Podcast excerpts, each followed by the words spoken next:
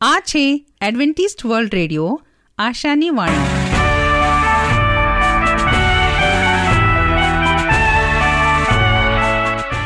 અમારા આજના પ્રસારણમાં તમારો હાર્દિક સ્વાગત છે. આજે તમારા માટે અમે ખૂબ સુંદર સ્વાસ્થિક અને આત્મિક વિચારો લાવે છીએ. પણ તે પહેલા સાંભળો, દેવની સ્તુતિમાં આ સુંદર ગીત.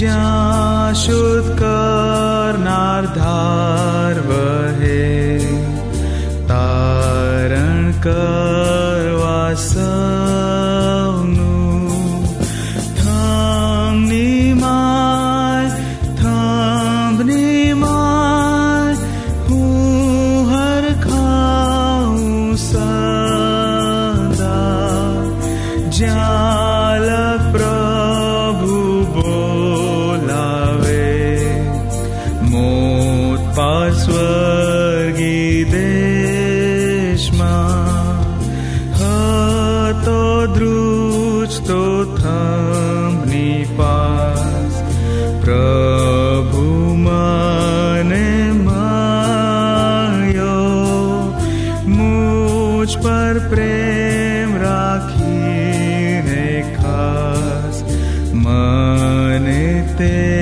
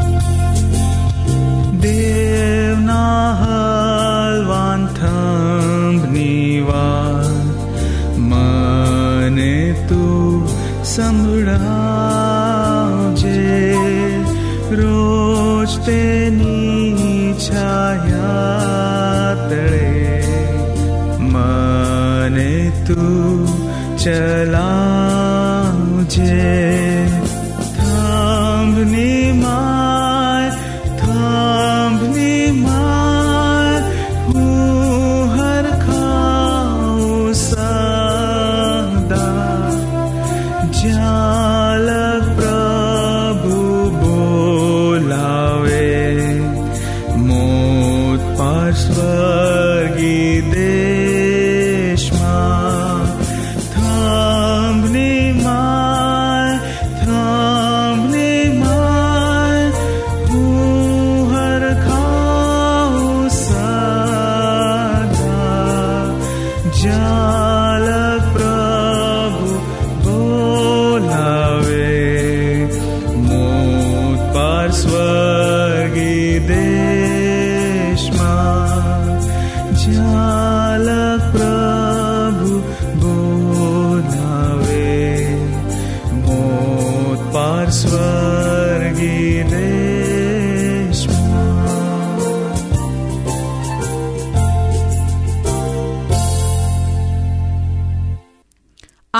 અંકમાં આપણે સાંભળીશું એક વાર્તા જે આપણને જીવનની નીતિનો બોધ આપે છે. માર્ગદર્શક બનો. નમસ્કાર મિત્રો. હવે છે વાર્તાનો સમય. તો આજે આપણે જોઈશું એક માર્ગદર્શનની કહાની. શું આ વાર્તા લાવે છે તમારા માટે? ચાલો જોઈએ. હમીદ, આજે રાતે તું આવીશ ને? વિનોદી આંખવાળાએ લાંબા છોકરાએ નકાર સૂચક ડોકું હલાવ્યું. કેમ હમીદ? તેનો સાથીદાર જે તેનાથી છૂટા પડવાની તૈયારીમાં હતો, તે પાછો આવ્યો અને દલીલ કરવા લાગ્યો. તારા વગર તે કંઈ ચાલે? તારા વગર અમને ત્યાં કોણ હસાવે? ભાઈ, તું તો જોઈએ જ. શું તને કોઈ ખાસ વાંધો છે? ગયા મંગળવારે તને મજા ન હોતી આવી?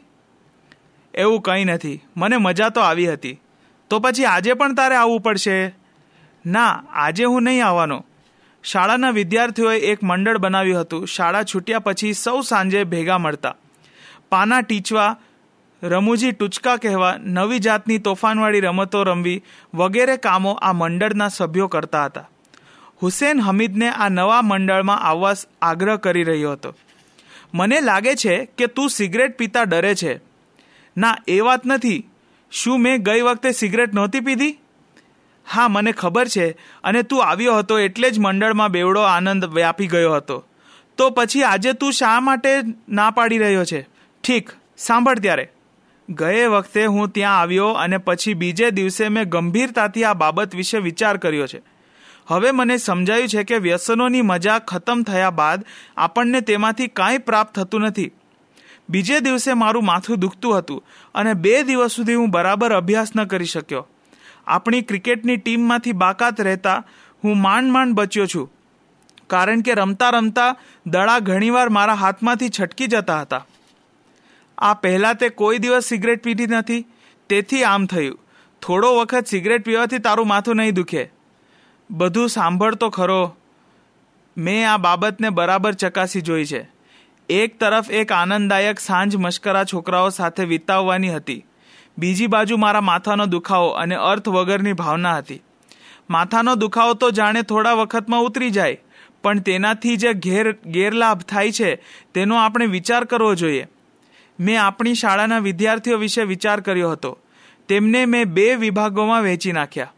એક વિભાગમાં હોશિયાર વિદ્યાર્થીઓ અને બીજા વિભાગમાં નબળા અને સામાન્ય વિદ્યાર્થીઓ હતા. હુસેન, મને તો હોશિયાર વિદ્યાર્થીઓમાં કોઈ સિગરેટ પીવાવાળો ન જણાયો. આપણી ફૂટબોલ ટીમમાં પણ ફક્ત એક જ છોકરો સિગરેટ પીએ છે. ક્રિકેટ ટીમમાં જે બે છોકરાઓ સિગરેટ પીએ છે, તેઓ કંઈ એટલા બધા સારા નથી. તેઓ ગમે ત્યારે ટીમમાંથી ફેંકાઈ જાય એવા છે. બીજી કોઈ પણ રમતોના ખેલાડીઓ પર મેં નજર દોડાવી, પણ જેઓ સિગરેટ પીએ છે, તેઓ ક્યાંય પણ આગળ નથી વધી શકતા. મારે આ મોટી શાળામાં એક મામૂલી વિદ્યાર્થી બની નથી રહેવું. ઓછામાં ઓછી કોઈ પણ એક વાતમાં તો મારે પારંગત થઈને રહેવું છે. અને ભાઈ સાંભળ, હું એવા ઘણા માણસોને ઓળખું છું કે જેઓ તમાકુની ટેવ છોડી દેવા માંગે છે. પણ છોડી શકતા નથી. મારા યુસુફ કાકા તેમાંના એક છે. તને તો ખબર છે કે તેઓ કેટલા આનંદી છે. તેમણે એક વખત સિગરેટ છોડવાનું નક્કી કર્યું. ત્રણ અઠવાડિયા સુધી તેમણે સંયમ જાળવ્યો. પણ તે સમય દરમિયાન ન તેઓ તેઓ ખાઈ શક્યા, સૂઈ શક્યા કે કંઈ કામ કરી શક્યા. અંતે તેમણે તમાકુ પીવાની શરૂઆત કરી. તેઓ હંમેશા મને આ ટેવનો ભોગ ન બનાવવાનું કહે છે. સાચું પૂછે તો મને પણ કોઈ ચીજ આ રીતે મારા પર કબજો જમાવે તે ન ગમે. આ ટેવને લીધે કાકા ઘણીવાર પોતાને ઉતરતી પાયરીના માને છે. તેમણે મને મારા દ્રઢ નિશ્ચય દાદાની વાત કરી છે. તેમની વાત આ પ્રમાણે હતી. મારા દાદા લશ્કરમાં ભરતી થયા પછી સિગરેટ પીતા થયા હતા. ઘેર આવ્યા પછી તેમણે બે વર્ષ સુધી સિગરેટ પીધી. એક દિવસ તેમણે જાહેર કર્યું કે હવે તે સિગરેટ નથી પીવાના. તેમની એ વાતથી ઘરના સૌ હસી પડ્યા અને બોલ્યા, હા, તમે શહેરના બજારમાં નહીં જાઓ, ત્યાં સુધી નહીં પીવો તે બરાબર છે. આજે એંસી વર્ષના થયા છે, પણ તે દિવસ પછી તે આજ સુધી તેમણે ફરી સિગરેટ નથી પીધી. મને મારા દાદા જેવી ઈશ્વર શક્તિ ધરાવવી ગમે છે. મેં ઘણા માણસોને પૂછ્યું, ધારો કે હું એકવીસ વર્ષ પછી તમાકુ પીવાનું ચાલુ કરું, તો તે બરાબર કહેવાય કે નહીં? અને દરેક જણે મને તેમ કરવા ના પાડી છે. જે કોઈ તમાકુ પીવે છે તે આ ટેવથી પસ્તાઈ રહ્યા છે. હવે તું વિચાર, શું તમાકુ પીવાથી એટલી મજા આવે જેના લીધે આપણે જાણતા ન હોઈએ તેટલું નુકસાન આપણને થાય? મને લાગે છે કે તેમાં એટલી મજા તો નથી જ આવતી. બસ મેં તો હવે સિગરેટ ન પીવાનું નક્કી કરી લીધું છે. હુસેન પાસે આ બધી વાતોનો જવાબ ન હતો. આ બધું સાંભળ્યા પછી તે વિચારમાં પડી ગયો હતો. તેને થયું કે હમીદના આ નિર્ણયથી મંડળ ઘણા બધા સભ્યો ગુમાવશે. કેમ કે હમીદ એવો છોકરો હતો જેને સૌ અનુસરતા હતા. ઘણા છોકરાઓમાં એવી પ્રતિભા હોય છે કે તેઓ બિલકુલ સહજ રીતે પોતાના સાથીઓના કામમાં, આનંદમાં અને નિર્ણયોમાં આગેવાની કરી શકે છે. આગેવાનીની આ પ્રથા નૈતિક રૂપે સારી છે કે ખરાબ તે આગેવાનના ચરિત્ર ઉપર આધાર રાખે છે. કોઈ પણ લાયક વ્યક્તિ દ્રઢ નિશ્ચય અને ત્વરિત નિર્ણયોથી પોતાના સાથીઓની આગેવાની કરી શકે છે. તેનામાં સાહસ હોવું જરૂરી છે. બાળકો, તમે આગેવાન છો કે પછી અનુસરવામાં એક છો? તે જણાવો. નમસ્કાર. તો શું તમને આજનો અંક ગમ્યો? આવી જ રીતે દરરોજ અમારો પ્રસારણ સાંભળતા રહો. હવે આપણે હજુ એક સુંદર ગીત સાંભળીશું.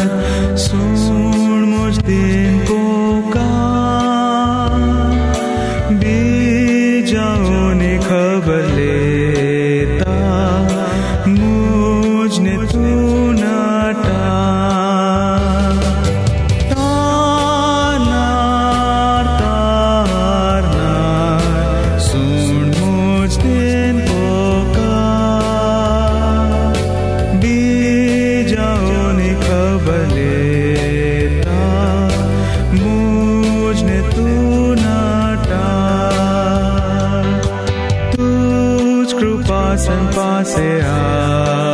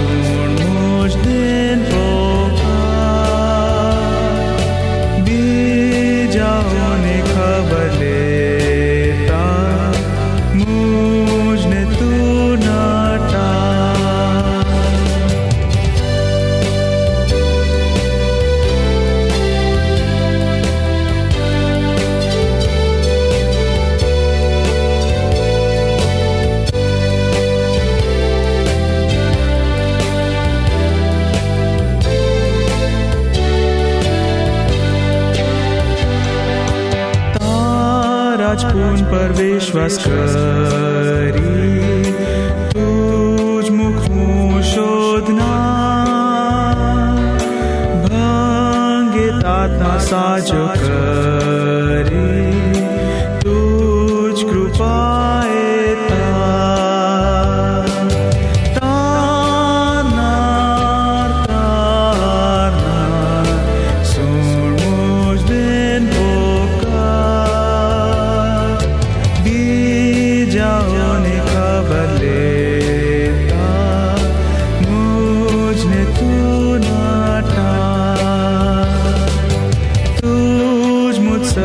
सूक्ष्म जीव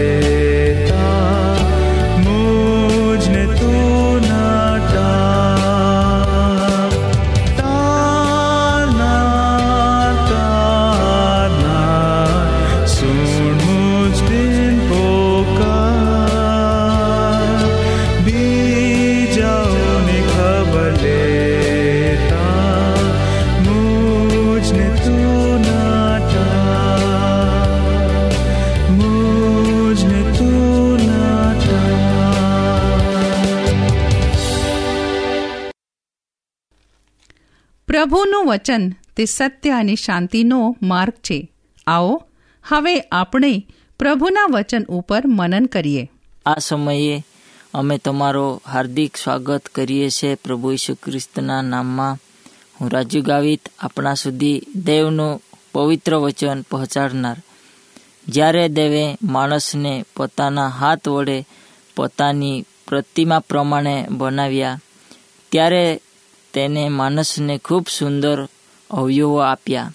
આ અવયવોથી માણસ ખાવા માટે, સાંભળવા માટે, ટેસ્ટ લેવા માટે, શ્વાસ લેવા માટે, જવા માટે આ અલગ અલગ કાર્યો માટે ઉપયોગ કરે છે.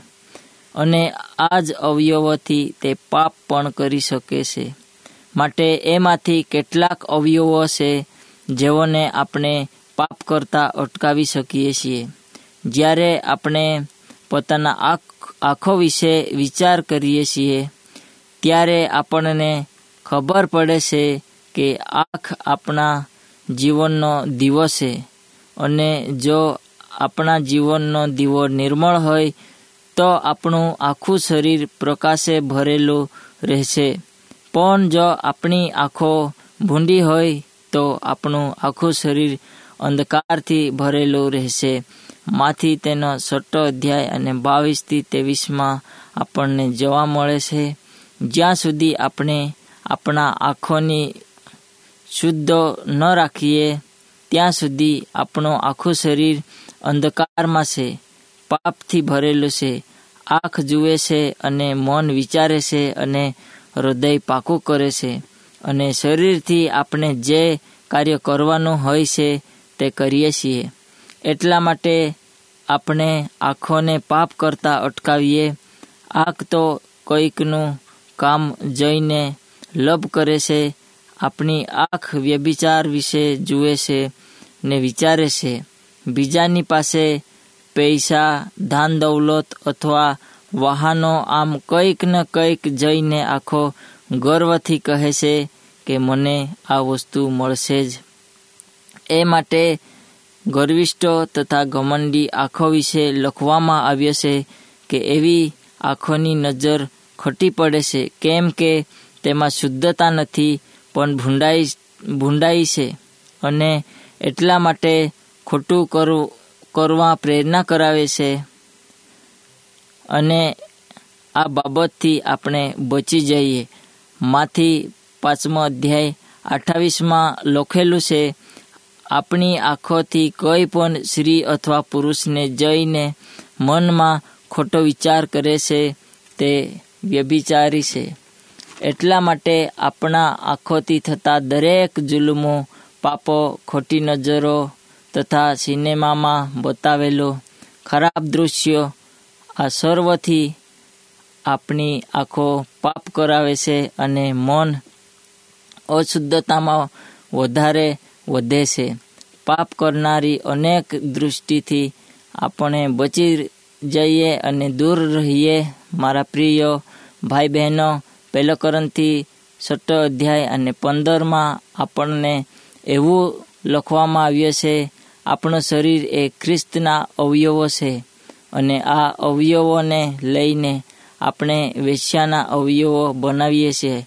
વેશ્યાનું અવયવ તથા શરીરને આપણે તથા નાના બાળકો પણ જાણે છે. તેણીનું આખું મન, તન, હૃદય આ જ વિચારોથી ભરાયેલું હોય છે. એટલા માટે આપણે ખ્રિસ્તના બાળકો હોવાથી ખ્રિસ્તના પગલામાં પગલાં નાખીને ચાલીએ. પ્રભુ ઈસુનું મન જેવું હતો તેવું આપણે રાખીએ. આ જગતમાં જ્યારે આપણે જીવીએ છીએ, ત્યારે એવી હરેક ખોટી નજર અને હરેક જાતના ખોટી દૃષ્ટિથી આપણે બચી જઈએ. વેશ્યાઓને પણ સારા શબ્દથી પ્રભુ ઈસુ ખ્રિસ્તે જીતી લીધા હતા અને તેઓનું જીવન બચી જાય એવો માર્ગ બતાવ્યો હતો. એટલા માટે આપણે આખતી થતા સર્વ જાતના પાપથી બચી જઈએ. પ્રગટીકરણ તેનો ત્રીજો અધ્યાય અને અઢારમાં લખ્યું છે કે તું દેખતો થાય માટે તારી આંખોમાં આંજણ આંજ આ જગતના હરેક જાતના પાપોથી આપણે બચી જઈએ ત્યારે આપણને દરેક જાતના પાપો, વ્યભિચાર તથા મોજ મજામાં આ સર્વ બાબત દરે છે અને આ આનંદમય લાગે છે. આ આજે દુનિયાનો આનંદ છે અને પ્રભુનો જે આનંદ છે તે તેના માર્ગની અંદર છે. અને આવી બાબતોની પાછળ ચાલનારને દેવનું ન્યાયપણો દેખાતો નથી. એટલા માટે બાઇબલ આપણને આંખમાં આંજણ આંજવા કહે છે આજે આંજણ એટલે દેવનું વચન અને તે વચનથી આપણે આપણી આંખોને શુદ્ધ કરી શકીએ છીએ અને આપણે ન્યાયપણાની બાબતને દેખતા થઈએ અને તે પ્રમાણે ચાલીએ. આ સમયે આપણે પ્રાર્થના કરીએ. હે અમારા સ્વર્ગીય પિતા, અમે સર્વ તમારી પાસે આવીએ છીએ. અત્યાર સુધી તમે અમને ચલવા માટે સહાય કરી અને અમને આત્મિક આખો આપો પ્રભુ. અમે આ દુનિયાના સર્વ પાપોથી, ગર્વથી ને તમારા રાજ્યની અંદર અમે આવવા માટે એક સારું જીવન જીવીએ અને સર્વ પાપોથી અમે બચી જઈએ. એટલા માટે આજે જ પ્રભુ અમને આત્મિક દૃષ્ટિ તમે પૂરો પાડો આ પ્રાર્થના ઈસુના નામમાં માગીએ છીએ. આમેન.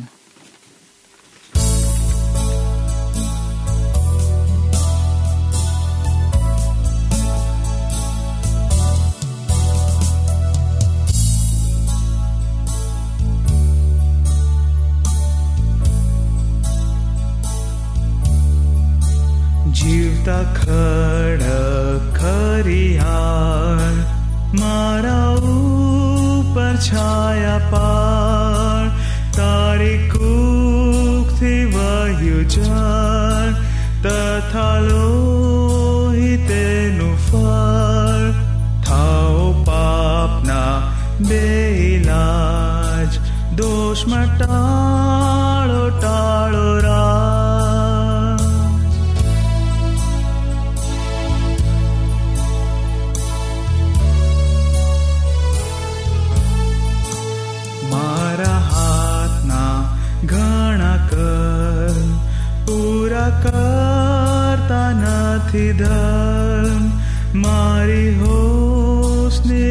નિરંતર હોય મારો આત્મા સદા રોય તો પણ કેવળ છે. તારી શકે છે ખચી?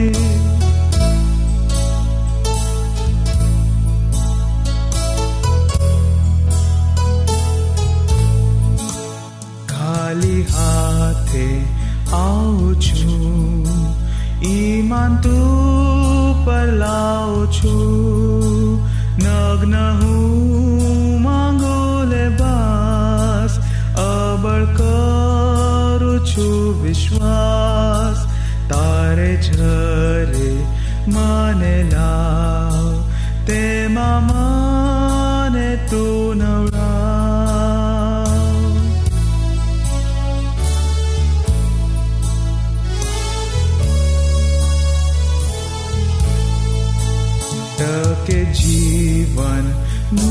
અજવાળ અથવા આવે અંતકાળ. ઊંડું જીવ આકાશી ઘર. જો તને જીવતા ખડ ખરિયા. મારા ઉપર છાયા પા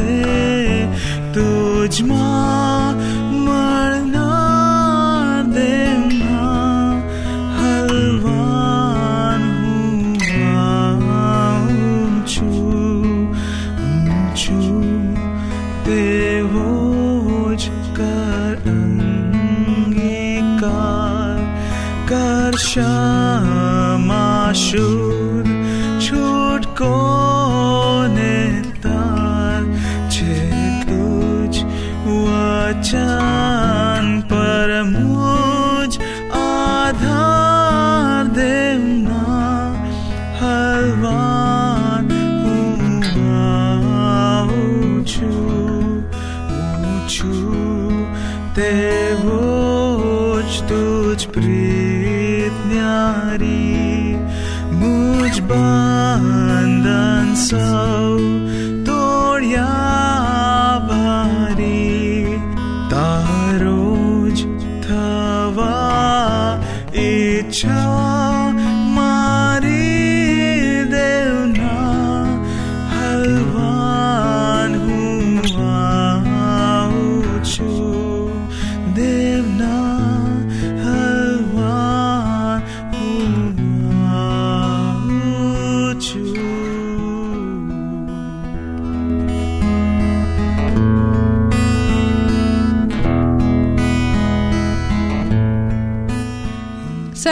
હજી એક બાર સાંભળો લેશો. Adventist world radio post box number એક ચાર ચાર છે સેલેસબરી પાર્ક પુણે ચાર એક એક શૂન્ય ત્રણ સાત.